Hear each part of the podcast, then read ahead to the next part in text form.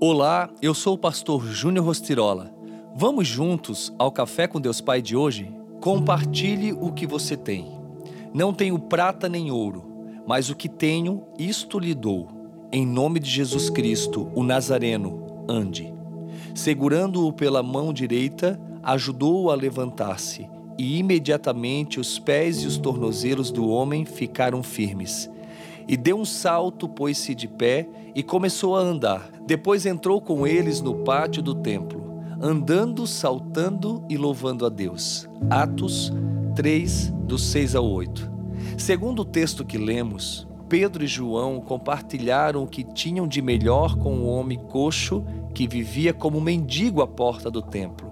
Enquanto o mendigo coxo esperava receber dos discípulos algum valor em dinheiro, os discípulos deram a ele o que o ouro e a prata não poderiam lhe proporcionar, a sua cura.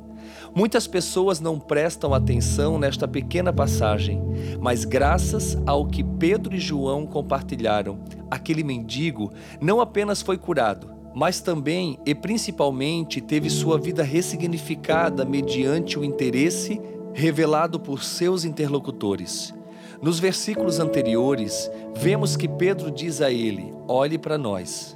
Deixa eu te perguntar, quando você conversa com as pessoas, você olha nos olhos demonstrando atenção e interesse? Todos nós vivemos num mundo com os avanços tecnológicos que nos surpreende a cada dia, mas como é prazeroso e gratificante quando conversamos com alguém e recebemos a atenção devida.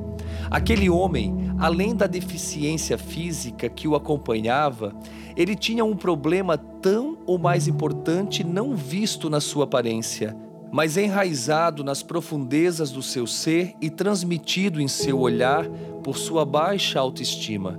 O pedido de Pedro ao mendigo nos dá um vislumbre da condição precária em que sua alma se encontrava. Quando criança, eu jamais conseguia olhar nos olhos de alguém que não fosse minha mãe. As feridas eram enormes em minha alma, mas pela graça fui restaurado.